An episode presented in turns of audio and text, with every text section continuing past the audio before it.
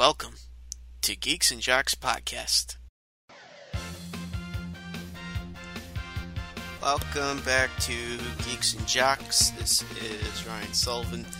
I think I would like to look at this episode as being kind of a, you say it, like an anniversary episode because there's definitely a lot of stuff that turns a specific age, stuff that turned like 25, 30 years old. Know, it's gonna be that kind of kind of episode. You know, talk my thoughts a little bit into baseball with consecutive game streak being broken around this time back in 1995.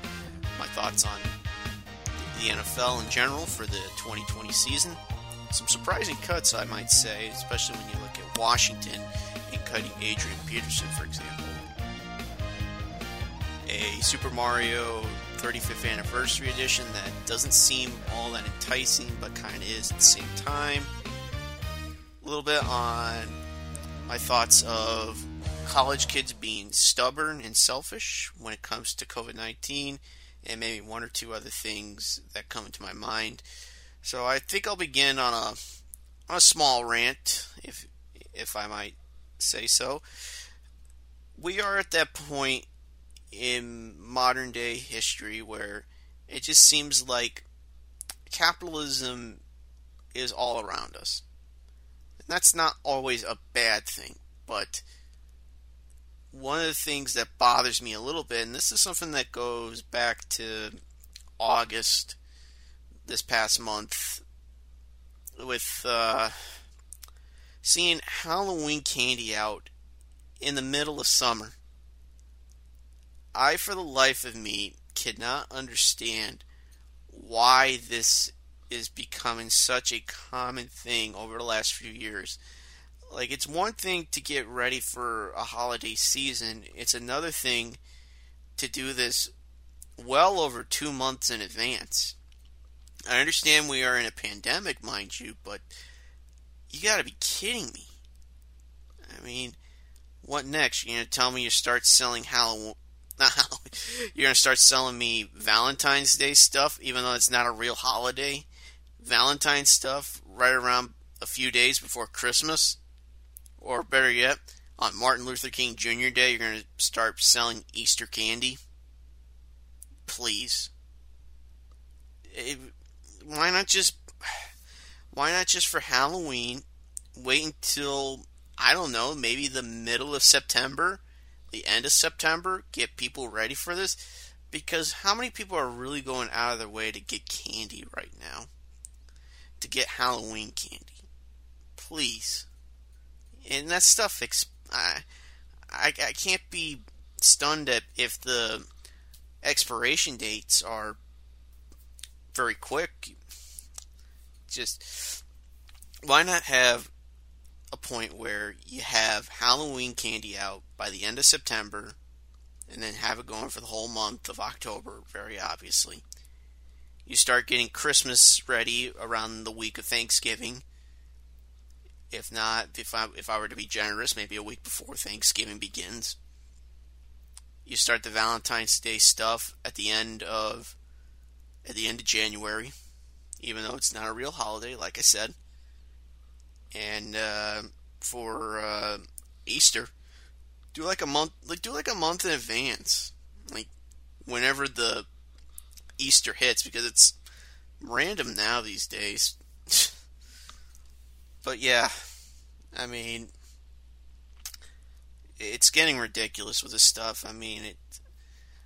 Why can't we just celebrate the stuff beyond just the capitalism part of these holidays. Like think about the good-natured stuff of of these holidays.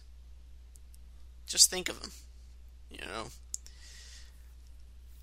Anyway, um, it's just it's just a just a bad sign overall, and an even worse sign is seeing some of these some of these schools and colleges open up and the students being really selfish. Not all of them, mind you. Not all of them, but a select number of of these kids that think, "Oh, we can do whatever we want. Let's party. Let's get drunk." You know, you're hurting people's chances. You're hurting students' chances to to get their education and try to get a normal routine through going up to the classes every day, taking your labs, just just being a regular person despite being in a pandemic. I'll be curious to see what the numbers are as far as increases in COVID 19. I'd be very curious to see what the numbers will be soon. Oh, by the way, recording uh, September 6, 2020. By the way, uh, just I would like to see if because there was a headline of an article that said this will dictate whether the virus will cause a new wave of people to get infected or if people take the precautionaries that there won't be such a huge issue. And when you see some of these colleges and schools not follow protocol, and there's places are starting to now try and admonish the students, get them to stop with the partying, stop with the huge groups, or else there'd be something like suspension. I mean, that's also on the colleges themselves. You know, you you didn't take it seriously, and as a result, you know these places your your school suffers from not having the students there. You have to rely on online. Not everyone can afford online, and your local economies for for these towns that have these colleges, it goes down the crapper a little bit, and you hope for some of these local businesses they can sustain themselves, especially in places like the Northeast, Midwest, where when it comes to uh, something that I'll talk about a little bit, you know, these places need students in the winter to come in and get your get your food, get your clothing. You need those type of people, and without them, you do take a hit, especially for any places that are local. You know, you can't have people. I mean, you'll have maybe deliveries for for restaurants, but it's going to be even more difficult when it's snowing throughout the day and you have to go on to some of these back roads, especially if you're in any places like say New York, Vermont, New Hampshire, for example, or being out in the freezing, freezing cold in places like North Dakota, South Dakota. I mean, the, the your the economy will be hurt a little bit, and some places may not survive into the new year. Who knows what 2021 will bring? You're hoping for something normal. I would hope that's something a lot of people would love to have in mind, something normal. But instead, it's there's a lot of fear, too much fear, and you're hoping that there is a vaccine that comes out soon. Hopefully. But these these kids need to understand it's like this is a very serious situation and being immature is not going to solve anything. It just won't. I, I, I do think we need to have schools open, but I also think we do need to find a way to make it safe. And I think I do think maybe the virtual type of class could work, but it also depends on the kid's willingness to to do these type of things. And I don't know. I don't see this as the future of schooling, but until this pandemic's about over, which until this pandemic's over, when uh, whenever that will be, as we enter month six here in the United States very soon, or right around this time.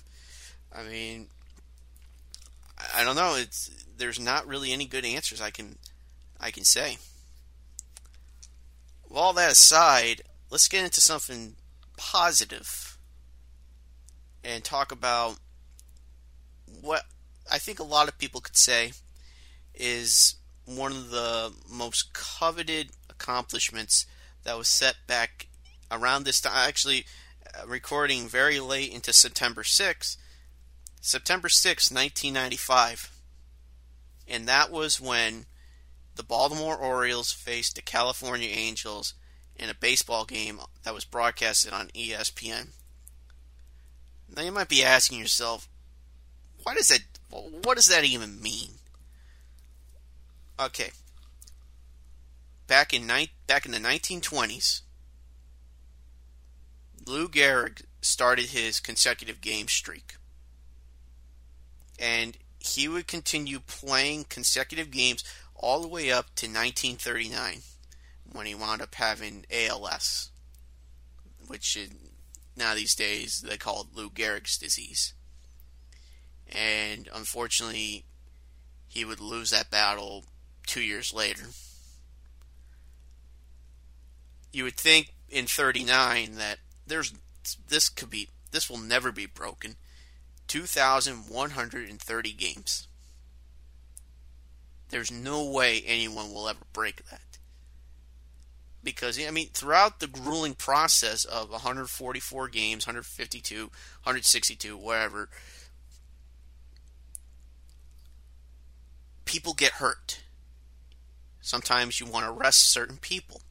And that's become such a common thing now these days of these players getting all this sort of rest and trying to get people ready for these big matchups that you didn't it's hard to imagine what Cal Ripken Jr. did on that day in September of 95 reaching 2131 games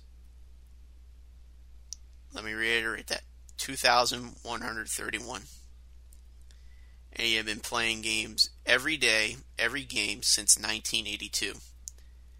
And he accomplished all sorts of stuff with having, you know, pretty good power hitter, won a World Series early on in his career, and that's really the last time the Orioles even made it to a World Series was uh, 1983. They've come close a couple times in the late mid to late 90s course, you have the infamous Jeffrey Maier home run during Game One of the ALCS against the Yankees. Of course, losing to the uh, the Mariners in '97, and they and the Orioles won the division that year. The Yankees didn't even win it; they were a wild card team in '97. But I digress. And actually, Ripken continued to play for at least three more straight years until around the end of September of 98. And I don't know the exact number off the top of my head, but it was at least over 2,600 games that the streak was. And you'll never see something like that again. It'll, I don't think it'll ever happen again because of all the stuff regarding rest and people getting hurt all the time. It just seems like injuries are more common now these days. Seems way more common than you realize. Not to mention all the suspensions going on with some of these players for targeting specific batters. It just, I don't know. Just it's it's weird to think about. Maybe maybe at some point we'll see a streak happen again, but that's it's it's an extremely long shot. You know, similar to what the NFL had, considering we're we're at 10 years since the final season of uh, Brett Favre. Hard to imagine, really. I mean, Brett Favre started every game following him following the replacing of Don Macow- Majkowski when uh, Majkowski got hurt around the early parts of the 1992 season, and Favre led the Packers all the way from 92 to 2007. Played a year with the Jets, all 16 games, and played 09 in 2010 with the Vikings. And he reached 297 consecutive games. Now, that's an accomplishment that will never happen. And I think I think Eli Manning would have come very close if it wasn't for that idiot of a coach he had with Ben McAdoo benching Manning in a game against the Oakland Raiders, starting Geno Smith. Now, Smith's not, never had really a remarkable career. I think that will be the only thing outside of having like a decent 2013 rookie year. He was the guy that started the game when Manning was benched. And it was not a meaningful game at all. That team, the 2017 Giant team, was just abysmal that year. And obviously, that angered a lot of people. And there were a lot of firings around that point at the end of the year. That was just, it was just the topping on a really bad Sunday that ultimately cost McAdoo his job, ultimately cost Jerry Reese the general managing job, and just it's just the culture just being a bit toxic there for the Giants. But yeah, Favre, I mean, the dude was able to do a lot of things, and he was important for the teams he was playing with, but he also hurt himself at times with some of his boneheaded throws, especially when you look at what he did in the NFC Championship game against the Saints. His final pass as a Packer was an interception. He, his his final year was pretty abysmal as well. Like he hadn't had a bad year in like five years at that point. Although technically you could see some of the other years in between not being the strongest.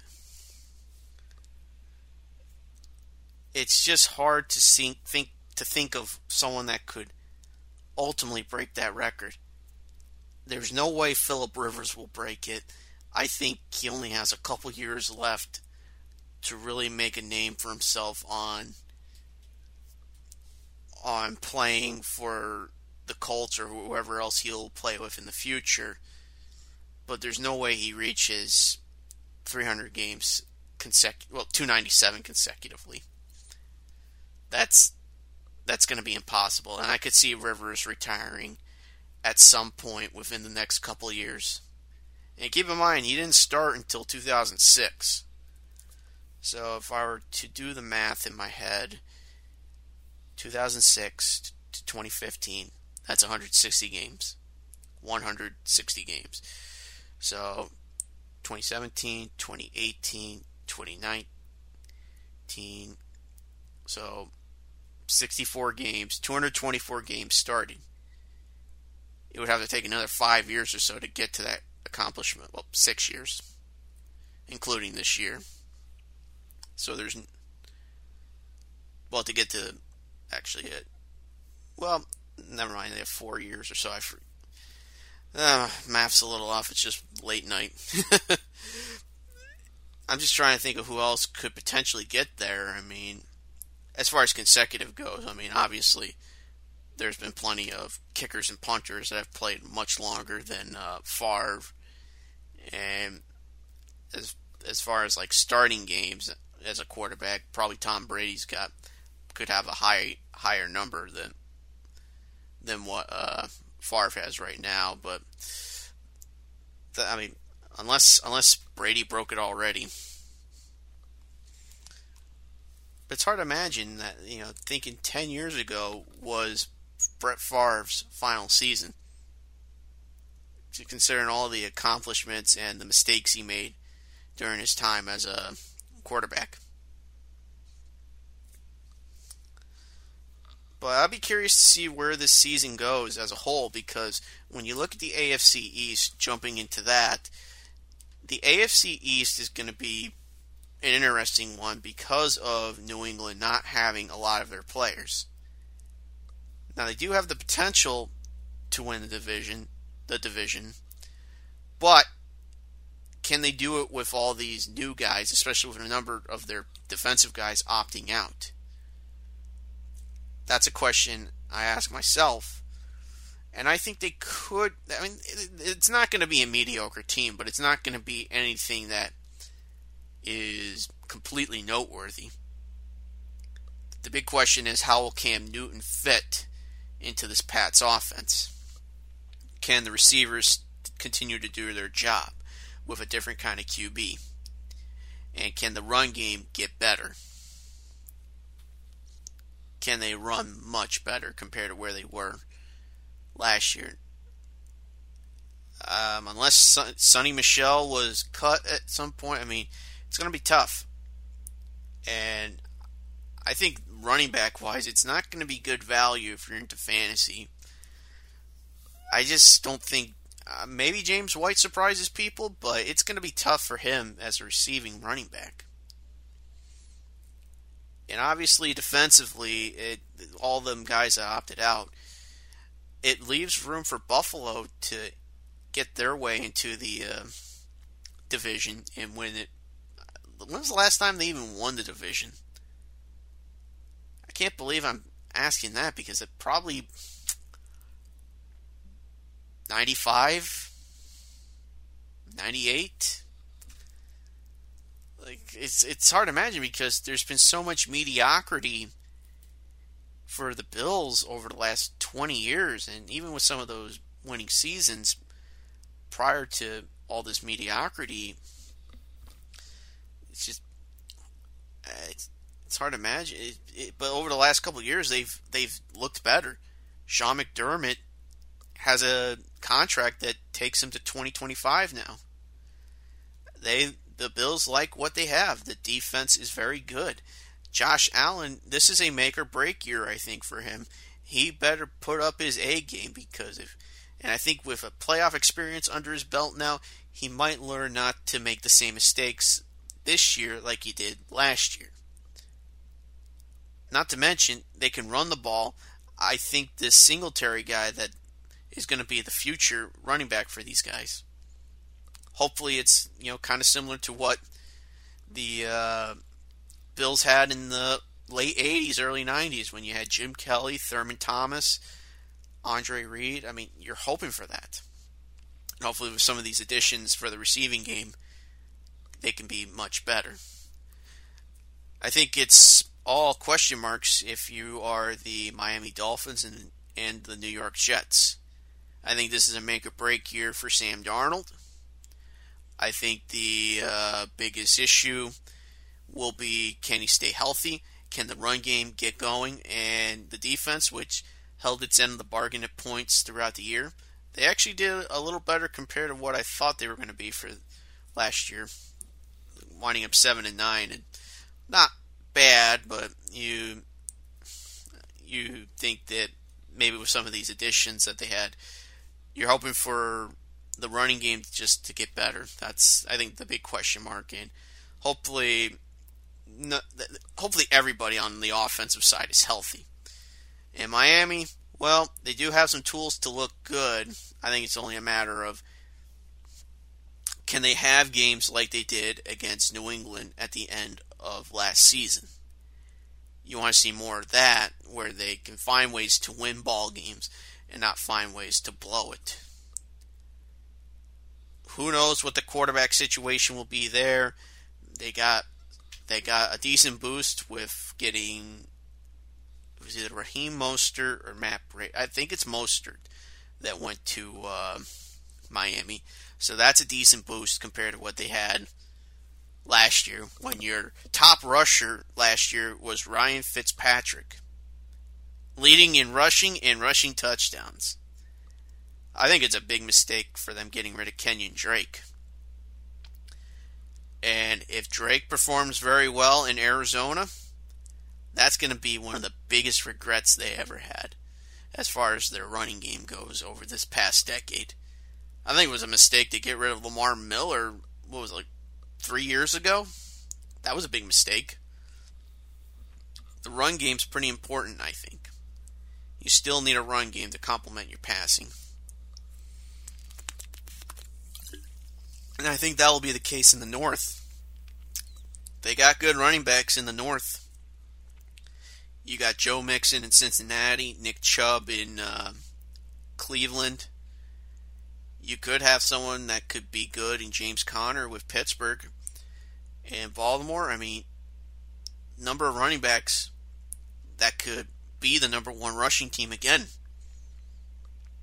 That was uh, Baltimore. This is, you know, this is the type of season where this is where they could wind up being a pretty good dynasty with this new group of players that that that lived up to high expectations last year. 14 and 2 last year. Even though they were a one and done team hopefully this kind of experience, similar to Buffalo, translates to hey, we learned our mistakes. Hopefully, we can get past those mistakes. I do think it will be a little bit of a down year for Lamar Jackson, but I do think at the same time he'll still have a pretty strong year. You're just hoping that there's no Madden curse. But it's still a good group of players. I mean, you still got a good run game. You still got you still got receivers for your team, and obviously defense. You know, should hold its end of the bargain. Cleveland should not have that big of a hype this year. But whatever the case, it's make or break for Baker Mayfield. He needs to not make as many mistakes, and everybody just needs to click on offense. You're hoping for an improved defense this year. You're just hoping for anything. You're just hoping to win, win the. You're hoping for winning the division first off, and hoping you can be a 500 or better team for the first time since 2007. Obviously, it's a rebuilding year for uh, Cincinnati. Joe Burrow might have to take some lumps during the year, and just you're hoping everything just gets improved over what they saw last year. You're hoping to see more than two wins. So I don't think there's much to be excited for if you're Cincinnati, but hey, it could translate to hey, we we develop these guys, we we draft better, and hopefully we see the playoffs in a couple years. And I would say for Pittsburgh, well, that all hinges on how well Ben Roethlisberger will be this year. Because I don't think any any of his backups were anywhere good. And obviously, the health of these players is a big factor. They always have a good defense. You just you you want to see a healthy running back situation, and hopefully, Roethlisberger grooms up these these backups or whatever backup is there, and that everyone all around learns the expertise of how to be in the Pittsburgh offense. The last couple years have been disappointing for the team. Hopefully, a rebounding year and potentially a playoff spot, you know, come in three months or so. Now, the South is an interesting one because of all the stuff that uh, that Houston has done because of Bill O'Brien getting rid of a number of guys. I think it'll be a little bit of a down year. The health of the defense is important, as is hoping that Deshaun Watson can still continue to throw the ball well despite not having DeAndre Hopkins anymore. The run game, I don't know about that. I mean, you you got to run it, and you can't rely on the legs of Watson all the time. I mean, he's a great playmaker, and he definitely deserves to win an MVP at some point. But I, I just you don't want to see this type of quarterback get hurt. I mean, that's that's what unfortunately happened. His rookie year was like the ACL injury, I believe, knee injury, whatever the one. I I, I think it's AFC or bust for uh, Houston. They don't make it to the championship game. I think the fans will have Bill O'Brien's head on a plate. Now I look at Tennessee, and they definitely seem like a good favorite to be a playoff team. The defense did decent last year. A lot of it is going to ride on the feet of Derrick Henry, who led the league in rush, rushing last year. And Ryan Tannehill, obviously, pretty good quarterback. Probably one of the more underrated guys of the 2012 class of quarterbacks. He definitely is capable of getting into the playoffs, as evidenced by what they what the Titans did last year. Can they show that it wasn't a fluke season? Can Mike Vrabel get a second straight playoff appearance? can Henry sustain what he's done over the last year and a half? I think this is a favorite to play upset like they did this past season. I look at the Colts, and they definitely are working on their uh, running game. They drafted they drafted a running back. You got Philip Rivers coming in from the Los Angeles Chargers as well. The health of these guys is important, as is a as in a def, a good a good defense in itself. It's definitely short term, and hopefully they get a guy or they keep Jacoby Brissett to where they can keep finding ways to stay relevant, especially with the surprise news they they they've been play hor- they didn't play that horribly last year, but still I think people are expecting them to be possibly a 10 win team, and that was probably before Andrew Luck called retirement. You know. I don't know. We'll have to see what happens with these three teams. I mean, any one of them can win the division. And with Jacksonville, I was surprised they got rid of Leonard Fournette. I, for the life of me, don't understand why they got rid of him. You have a guy that, for the most part, did had a much better year compared to what he had in 2018 ran for 1,100 yards, was pretty much the only rushing touchdowns from the team. Three touchdowns. That's real bad. But he was able to catch 70 passes, 70 plus passes. A little over 500 yards, but still, that's pretty good for for a running back. And especially since they had, they hadn't had a running back like that since Maurice Jones-Drew. As hard as that is to imagine. Crazy. Probably rebuilding year, expects a mediocrity. Hopefully that doesn't hurt the development of Gardner Minshew and whoever else might be under center. They've lost a number of their defensive guys over the last few years. I honestly have no clue where this team's going. And as I look at the West, I think Denver could have the potential to be really good this year. I think it all hinges on how well Drew Lock plays or whoever else they might have.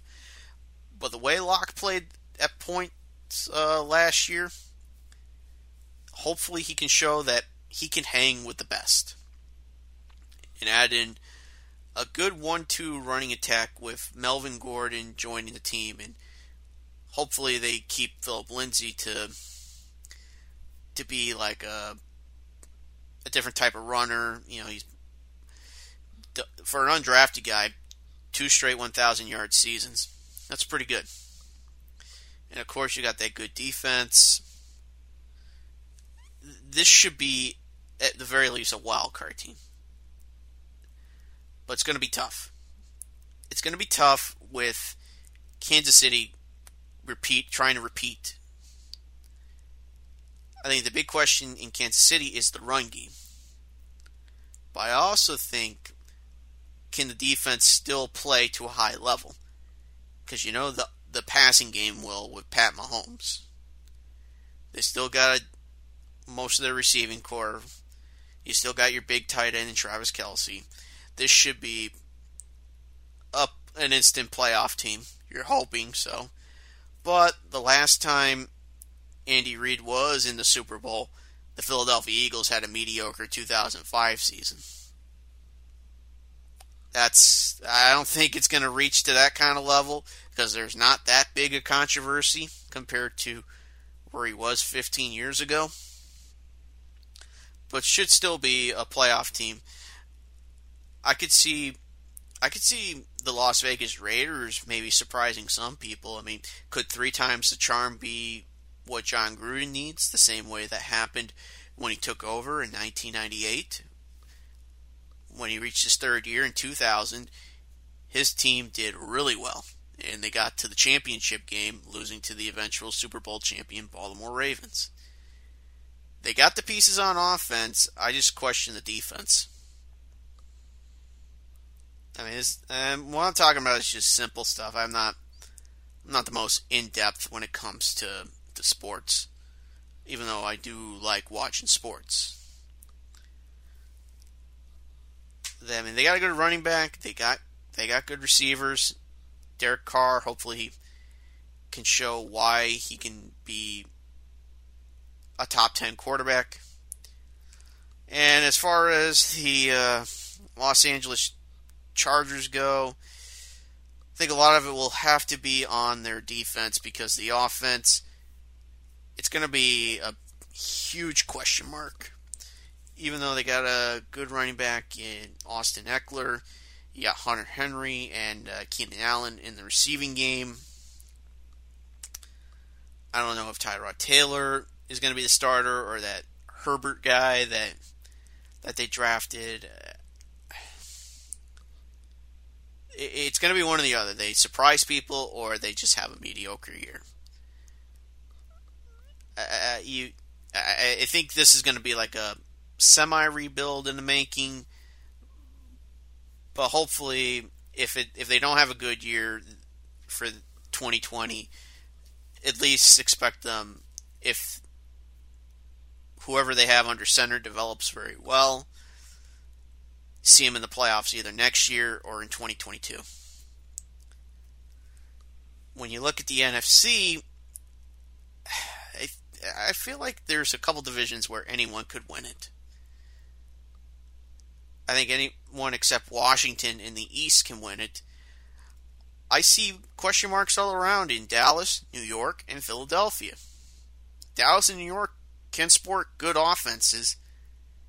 Can these young group of defensive players carry the load for, for their team and maybe win a divisional crown?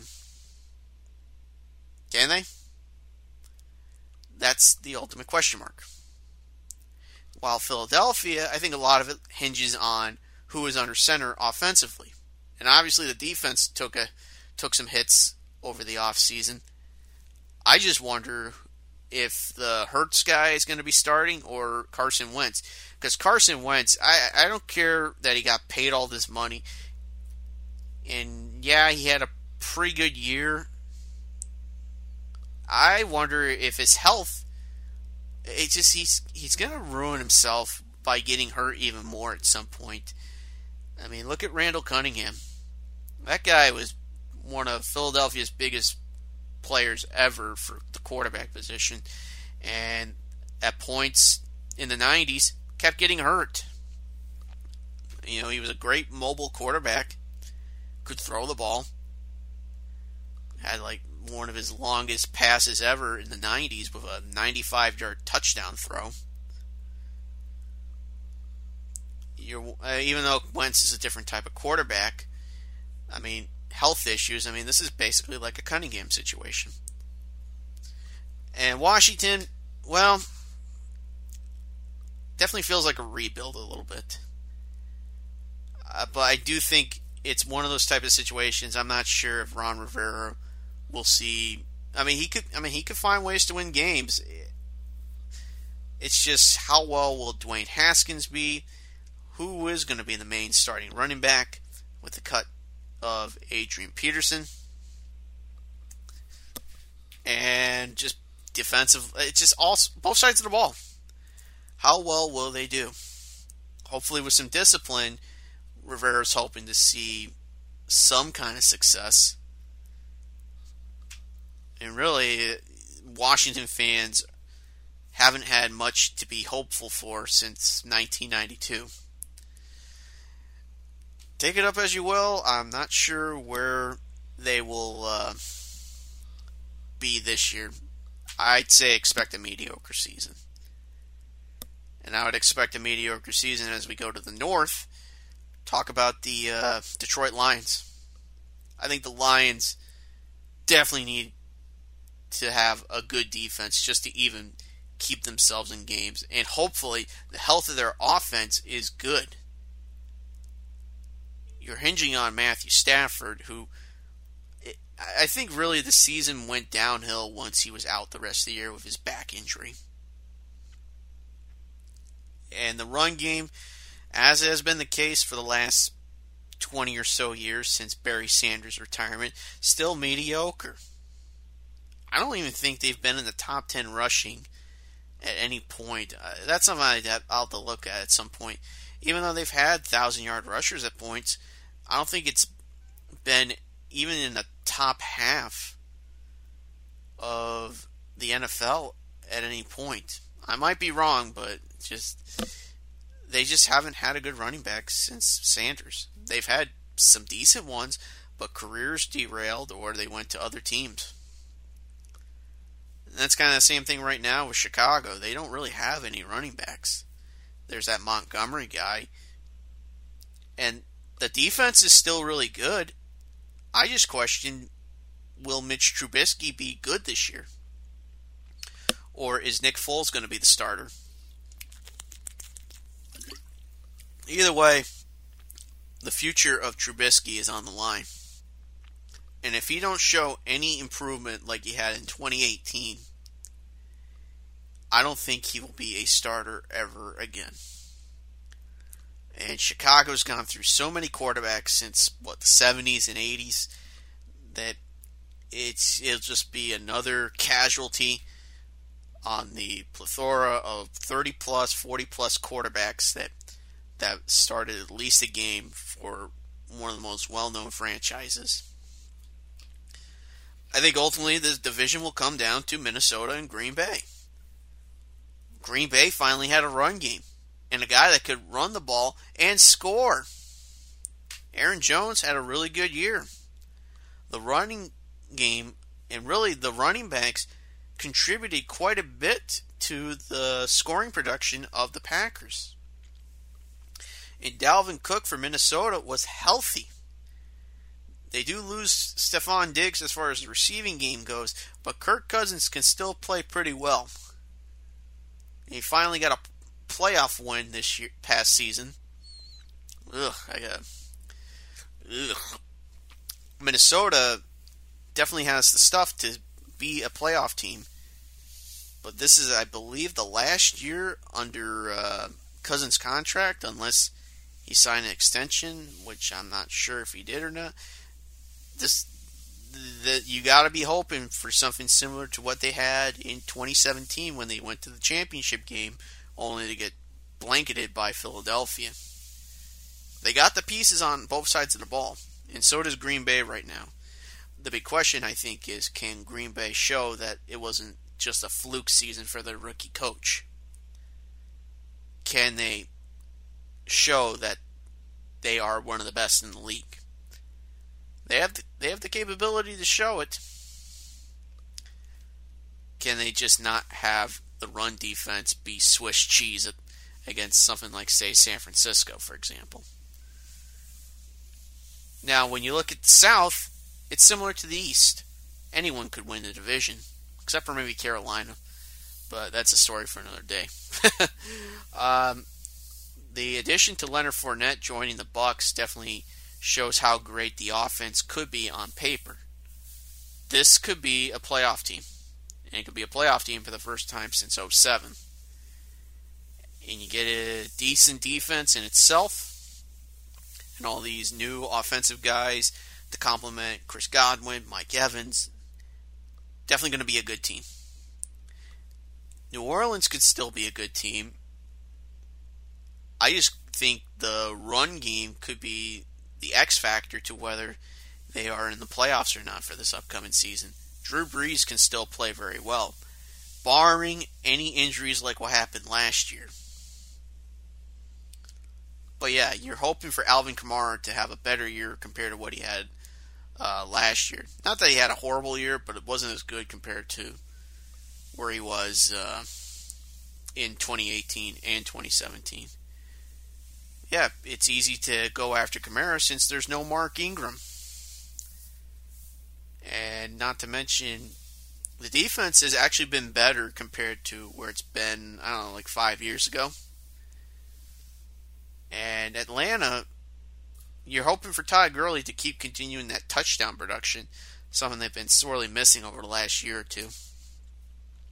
You're hoping for a resurgence in the running game, and you're hoping the health of the defense can be sustainable enough to to get the team into maybe a wild card spot. Matt Ryan is still one of the best in throwing the ball, and Julio Jones might be right now the best receiver in the game. Carolina, I think, depends on who they have starting. I think, if I'm not mistaken, I think Teddy Bridgewater went to Carolina. I might be wrong on that, but whoever's starting, it's going to be an, an, interesting year in itself. A lot of the offense will be on Christian McCaffrey. And just both sides, they got to finish games strong. I saw this two years ago. They were they were having a good year, and then everything fell apart. And same thing happened last year. That's why Ron Rivera got fired. So I don't know what to expect out of this team overall, but as a whole, you're hoping for development of these guys and new coach, new experience, maybe a playoff team next year. It's going to be maybe they surprise the, te- the league this year, but that's going to be a tough hill to climb. And rounding up the uh, West, well, I could say it like this: the uh, LA Rams are going to be struggling a little bit this year. No run game really. I mean, you're hoping for some of these guys to step up. Jared Goff can be a good player. He just you just have to hope the support is there for him as far as the run game goes, and can those guys on the uh, receiving side catch the ball? You know, just just have good production like what has been seen over the last couple of years, and can the defense hold its own? Because right now you got potentially really good defenses in Seattle, San Francisco, and Arizona. Arizona could be one of the surprise teams for this upcoming year. Kyler Murray had a really good year last year, and Kenyan Drake, he fit well in that Arizona offense. Unbelievable. You, this is this is what Miami had, and they lost it. If Drake can play to the level of what he did when he went to Arizona last year, this is going to be at least a top 10 offense and add in DeAndre Hopkins into the mix and good pieces on the defense, this is a this is a potential playoff team. I'm not sure if it will be a divisional winner, but it could it could create some interesting uh, divisional challenges for the Seattle Seahawks because their run game has been kind of inconsistent. It's been a little better over the last couple years, but Russell Wilson has been playing lights out over the last five years, and of course, a different kind of defense, but you still got leaders like Bobby Wagner leading the way.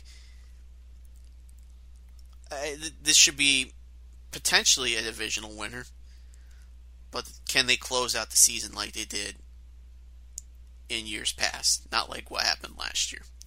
And San Francisco, well, they still got that one two punch as far as the running game goes, and Jimmy Garoppolo is definitely going to learn some lessons from playoff experience on his own and not just as a backup. You're hoping, if you're San Francisco, that the lost defensive guys is is not going to be a problem, and hopefully another divisional winner. I don't know, but it's going to be a tight race. I'll say that. All but the Rams have I think, a legit chance to win the division. Or heck, they could all wind up in the playoffs because of how weak the East is. You don't know what the North is going to bring. Uh, really, there could be two playoff teams that are wildcard teams in the same division. I could see it happening.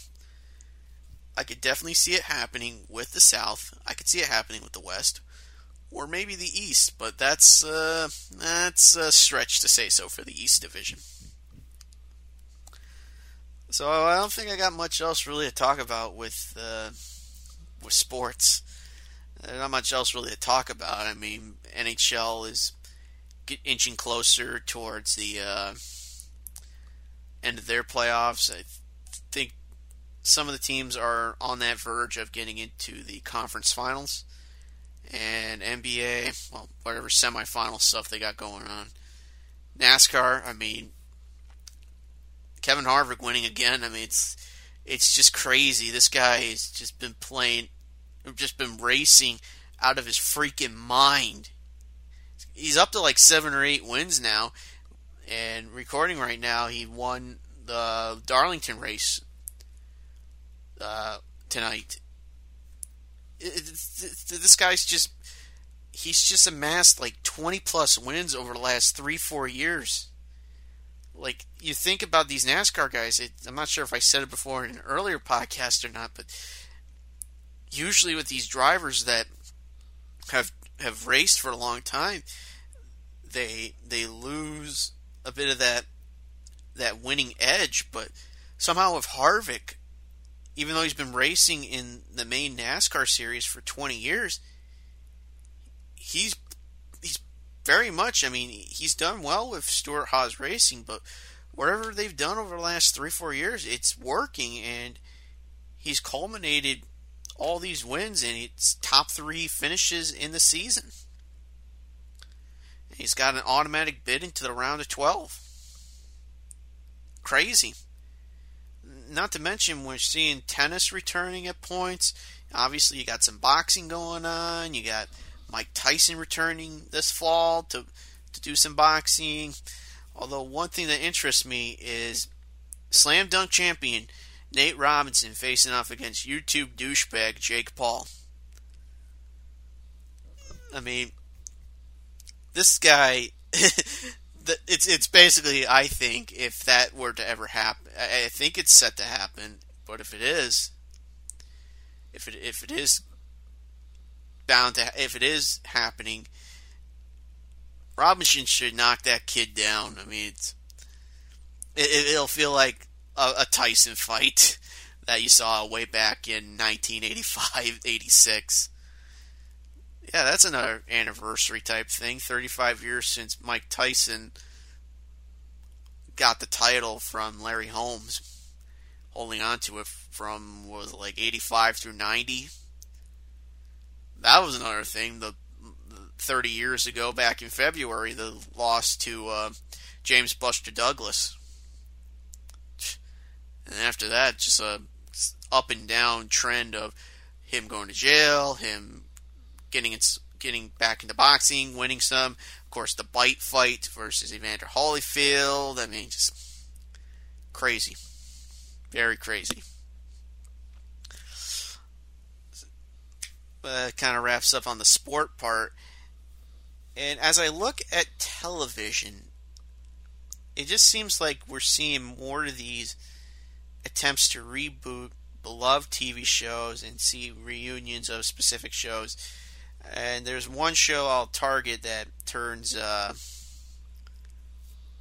turns 30 later on in the week, and that is the Fresh Prince of Bel Air.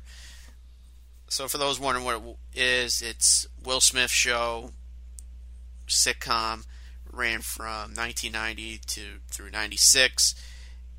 It followed the street smart antics of Will and him being around his rich rich relative family, the Banks, you know, these upstanding type people, and just mix the two together, all hell breaks loose.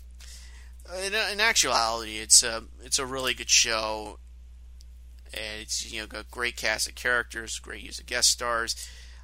Compared to say like Cosby Show or Family Matters, it it was able to be funny, but also be able to tackle issues, you know, like racial profiling and just all sorts of stuff that can happen to to black people in the show. You know, and within the show, it's like in other stuff like like Will never having a chance to be a, to see his father and being betrayed at all. You know, just make the dad making excuses, and it just it's just an example of how good that show was and why compared to other sitcoms of the same nature, why it's held up quite a bit. Not to the level of, say, a Seinfeld, but still a pretty good show. But even with that turning 30, there there's this push for a reboot of the show, and Will Smith actually being a producer for it. And there's actually another film in mind that's getting re- that could get remade that I'll talk about in, in a little bit. But instead of it being a sitcom, the idea is to turn it into a drama, an hour long drama. Now, this is it could it could work, but I think it could backfire. I could think I could see it backfiring and fans not being pleased about it, even with Will being involved as a producer, because it had its share of dramatic moments throughout the show, like the whole thing with the with the dad betraying Will and all that, and the whole end monologue at the end of it.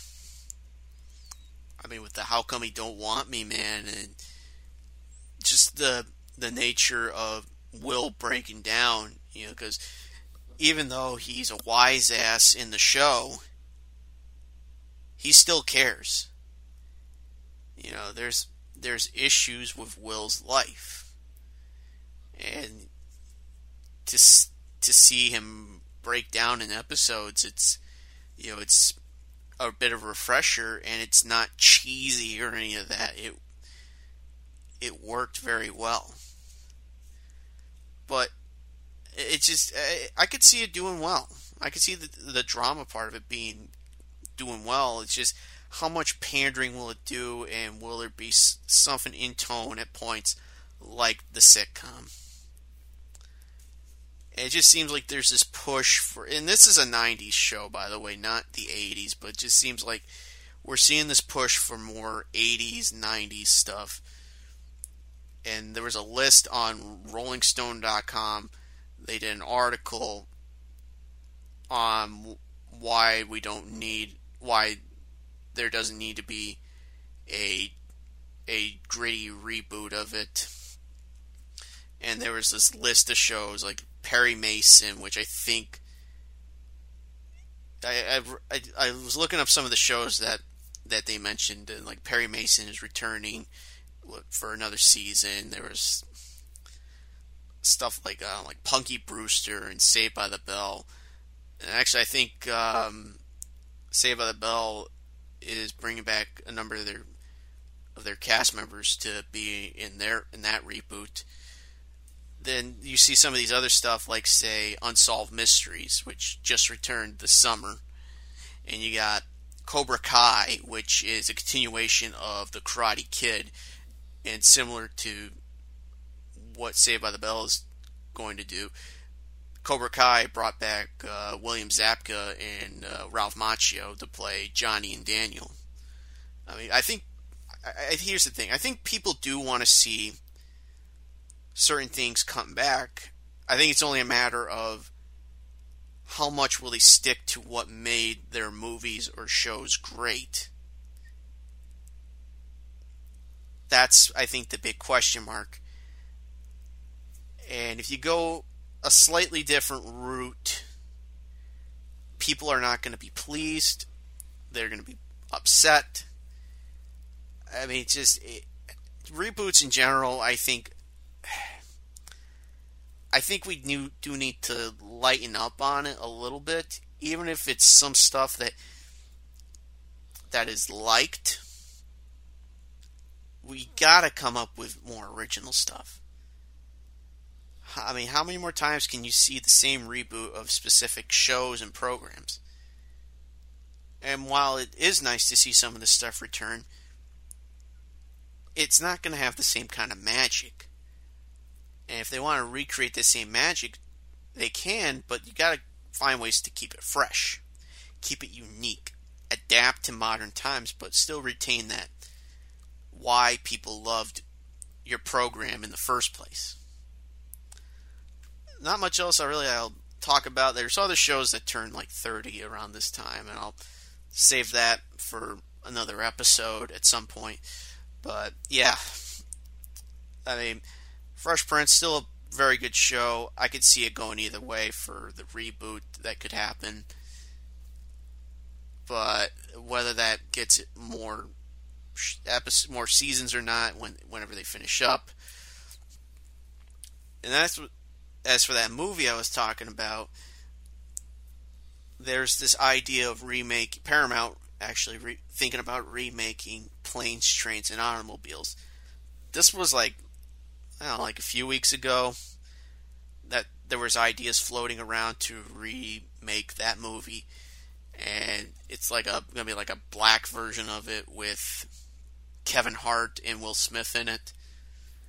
So for those wondering about the original, it was a Steve Martin and John Candy as as travelers on the way to Chicago for in the case of Steve Martin's character, Thanksgiving was his family and John Candy is his travel buddy, and bad situations arise to where you know they get robbed, car catches fire. Um, really fun, really funny movie from John Hughes. I'm not sure if I would feel comfortable. I mean, I mean, I like Will Smith. I like, I don't mind Kevin Hart to a point, but how well is that going to work? As a whole? Is it is it gonna be good natured a bit like like the original? Because I mean, John Candy's a goofball in the movie, but at the same time, there is heart to him and Steve Martin's character. There's heart to it, and that's something I'll talk on a quick tangent about. Ten years ago, there was a movie I wanted to see in the theater called Due Date uh, with Robert Downey Jr. and Zach Galifianakis. Todd Phillips movie, first movie he he was directing since The Hangover, and I didn't see it in the theater, but I did see it like a year after it came out in college, and I was not all that impressed. And that was and that was a more raunchier version of planes, trains, and automobiles, minus the heart of it.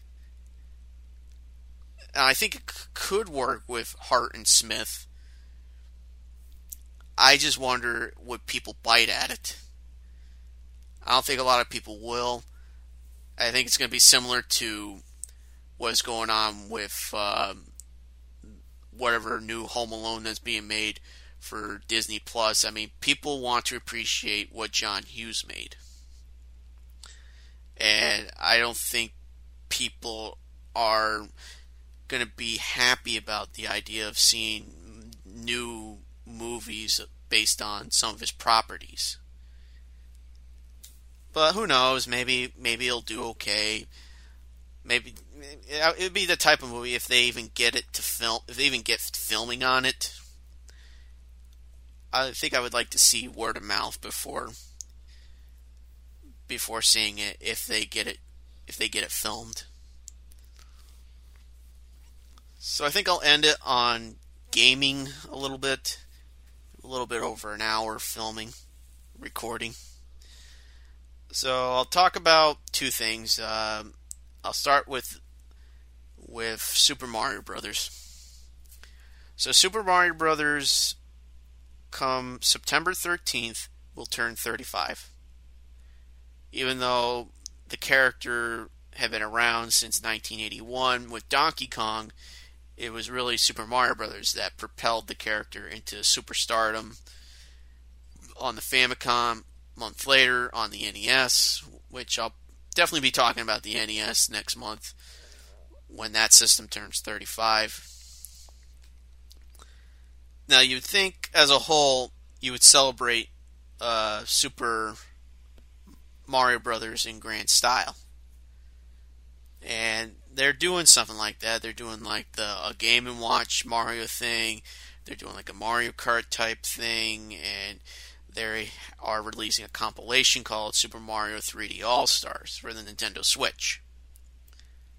And it's comprising of three games: Super Mario 64, Super Mario Sunshine, and Super Mario Galaxy. Now, that's not necessarily a bad thing to do, but when you look at the compilation, there's people online that are getting upset about it, and I can see reasons for being upset, but at the same time, it's not completely highway robbery. Because with compilations, it's compilations have been around for well over 25 years. Going back to the original PlayStation days, there was stuff like Namco Museum, there was Atari compilations, Midway compilations. A couple other companies had compilations as well, just not as well recognized compared to those type of compilations. PS2 days, there was compilations from Sega, Midway. Uh, there was an Intellivision compilation. There was Taito compilation, Capcom Classics collection. There were just so many for like PS2, GameCube, Xbox. Even the PSP was getting some of the stuff that that the PS2 was getting. It's just unbelievable. The, all, all the ability to get all these mainly arcade games for for a decent price without having to go to an arcade, which by that time arcades were very much dead. And even like PS3, 360, we there were still some attempts to have compilations, although it was much easier to have digital storefronts where you, they could sell you games individually for like five to ten dollars. Much easier for companies to do that to get gain a little extra profit. Though this past generation, well, this current generation actually, there have been efforts to have compilations for for the PS4, Xbox One, and Switch, and a little bit of the PC as well. I think that's where it bothers me is that it's three games and you're getting a fair share of content, and it's nice to see Mario Sunshine get a re-release since it has never had a re-release since 2002 when it came out originally for the GameCube. And obviously, you're going to get Mario Galaxy, you know, one of the most revered games in the Mario franchise. But I think what bothers people is that it's limiting itself to three games for $60. The lack of Mario Galaxy 2 is very obvious. And I think the titling, I mean, do you really need to call it 3D All Stars? I mean, that's kind of kind of dumb on Nintendo's part. I mean, you're telling me you couldn't add in, say, new Super Mario Brothers for the DS and Wii?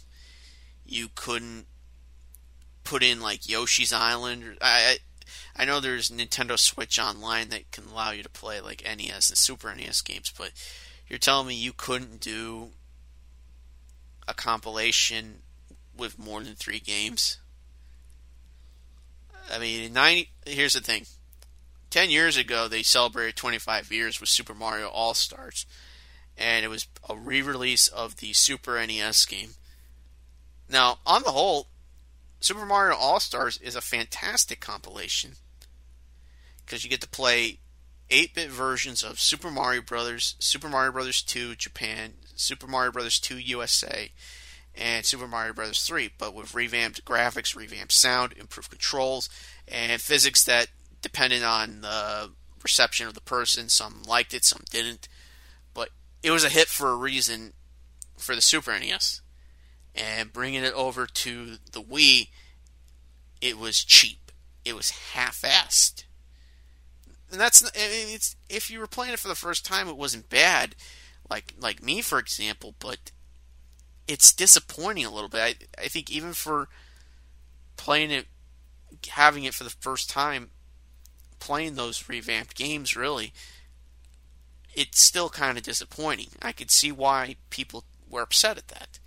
And it just feels like Nintendo is bungling and just messing up with the uh, this Mario anniversary thing. And I've read stuff like the, how they're going to handle the controls for Sunshine, since I think they use pressure sensitive controls for for the water gimmick, and there's some slight increases in resolution for like Mario 64.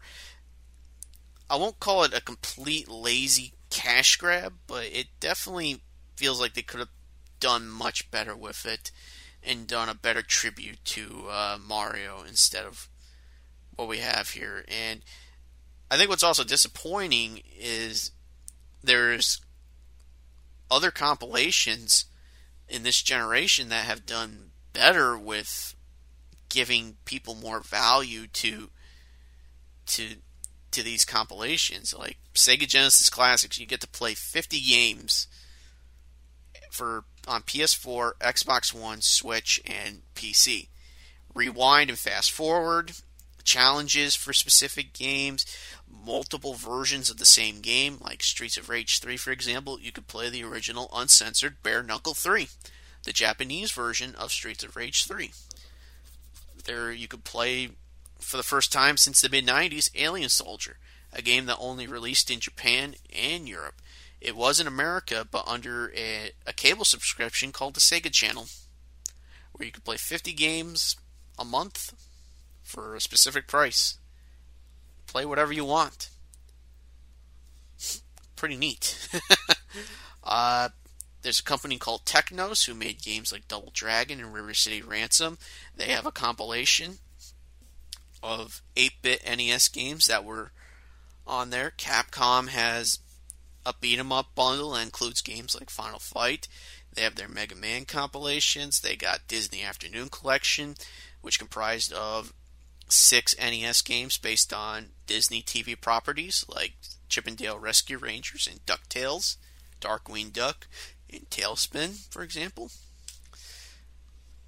Konami has put out excellent compilations of their Castlevania and Contra games, of games that were released around the mid to late 80s up until the early to mid 90s.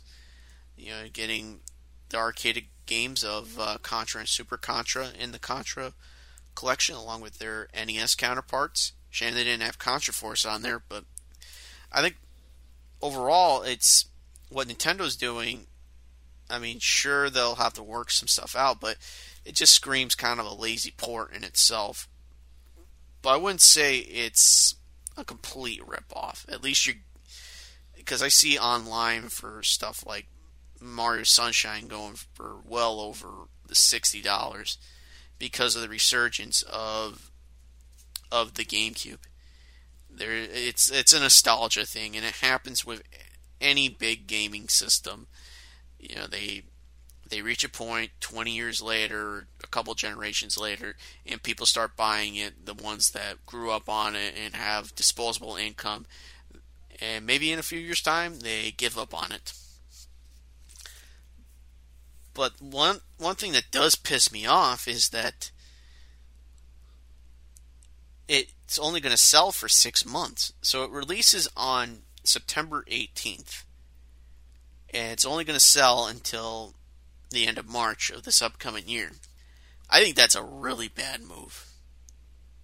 Why limit it? If you really wanted to have a limited edition of it, have it out for only a couple months. That's it. Or keep it going for a year or two. Most games' shelf lives are a couple years. You'd have to do very, very well to even reach the level of selling for like three, four years, like a Zelda Breath of the Wild. And I think this game will sell. It's just Nintendo being really stubborn with limiting how much they're going to sell this game. No, people have been wanting. People want Mario 64 on modern systems. They want Sunshine on modern systems. They want a number of these games on modern systems, and restricting it to consoles that have been dead for a long time. I mean, I mean, they're missing out on giving new players a, a new experience, or an experience that older people had long ago. So I don't know. I mean, I expect to do decent, but and, and sell well, but it just it's just unfortunate they took the easy way instead of instead of maybe putting an effort to maybe put in a few additional. Maybe, they'll have to see what happens. But if probably if it's just a straight port, then it's it'll, it'll feel like something that you played back in like the late '90s, early 2000s. And I'll end it on a decent note with uh, September 9th, 1995, the, being the launch of the original Sony PlayStation. So the original PlayStation came out at the end of 1994 in Japan. It wouldn't be until September the following year to make it stateside, and I think like a month or two later in Europe. Now, this is an important system because it was a third third company trying to get in the way of Sega and Nintendo. There was an attempt with multiple companies to dethrone Nintendo at the start of the 90s, and Sega got their way with the Genesis being a more mature system, aggressive marketing, third party companies joining in on making games for the Genesis, one or two other things, yada, yada, yada. And they squandered their opportunities a little bit with some add ons. And Nintendo was actually working with Sony to make a CD add on for the Super NES whatever the case, Nintendo backed out and didn't want to work with Sony, and the result was Sony working on this on this CD system and making it their own, and the result being the PlayStation. And ultimately, Nintendo created this juggernaut of a franchise system with the PlayStation and I definitely have some memories a little bit of of playing the PlayStation. I've been playing Sony products for as far as video games go since uh, 1997, 1998. Yeah, my first titles were playing games like NASCAR. It was a family thing. Family, played it. You know, NASCAR 98, NFL Game Day 98, Crash Bandicoot, Crash Bandicoot 2, Tomb Raider 2 within that first couple months. And that was the thing about the PlayStation. Everyone flocked to it because it ran on CDs. The controls were the controller was easy to get into, and the analog stick later on pretty good. Amazing. I mean, the graphics were not the, the greatest in the world, but as time went on, and depending on the developer, it could look amazing.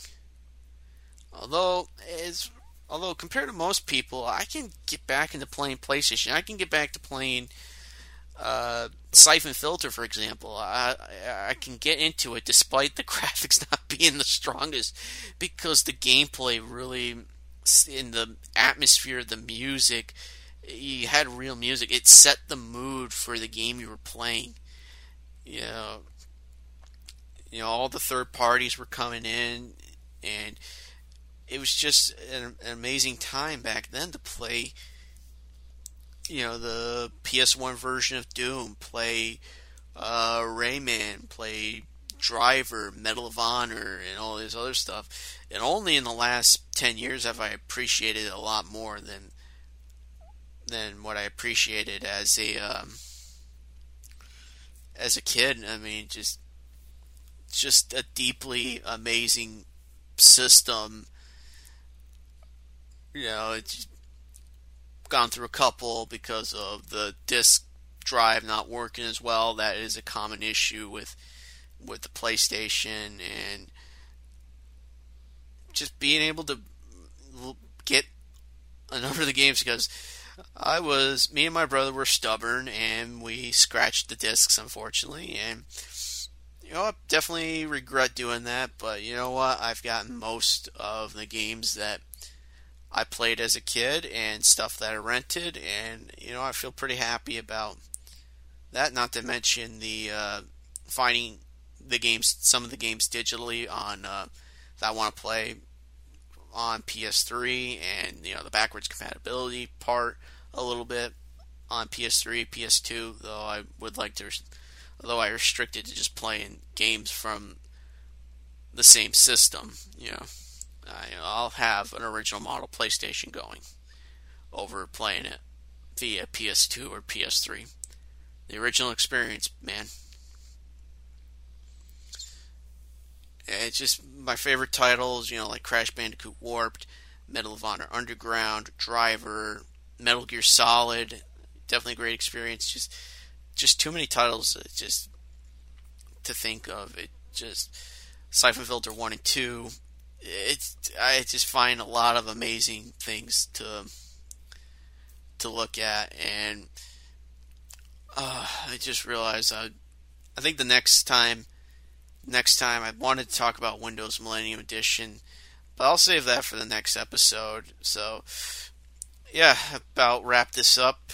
This has been Geeks and Jocks. Definitely have some more anniversary stuff I'll talk about at some point. Maybe talk a little football because the weekend of football. It's nice to see it come back. Hopefully, you don't see as many issues heading into this upcoming week. Hopefully, the players can learn the lessons of uh, what MLB has done, what NBA, what the NBA and NHL have done, and I talk a few other things here and there. Uh, as far as this podcast goes, you can find me on Google Podcasts, Spotify, Radio Radio Public, Breaker, and of course, the main site for this podcast is anchor.fm. And I'll definitely be putting a link in for the episode. As the case here, this has been Geeks and Jocks. This is Ryan Sullivan. Hope to hear your listeners on the next podcast. Stay safe, stay protected, stay healthy, take care, and have a pleasant good night, everyone.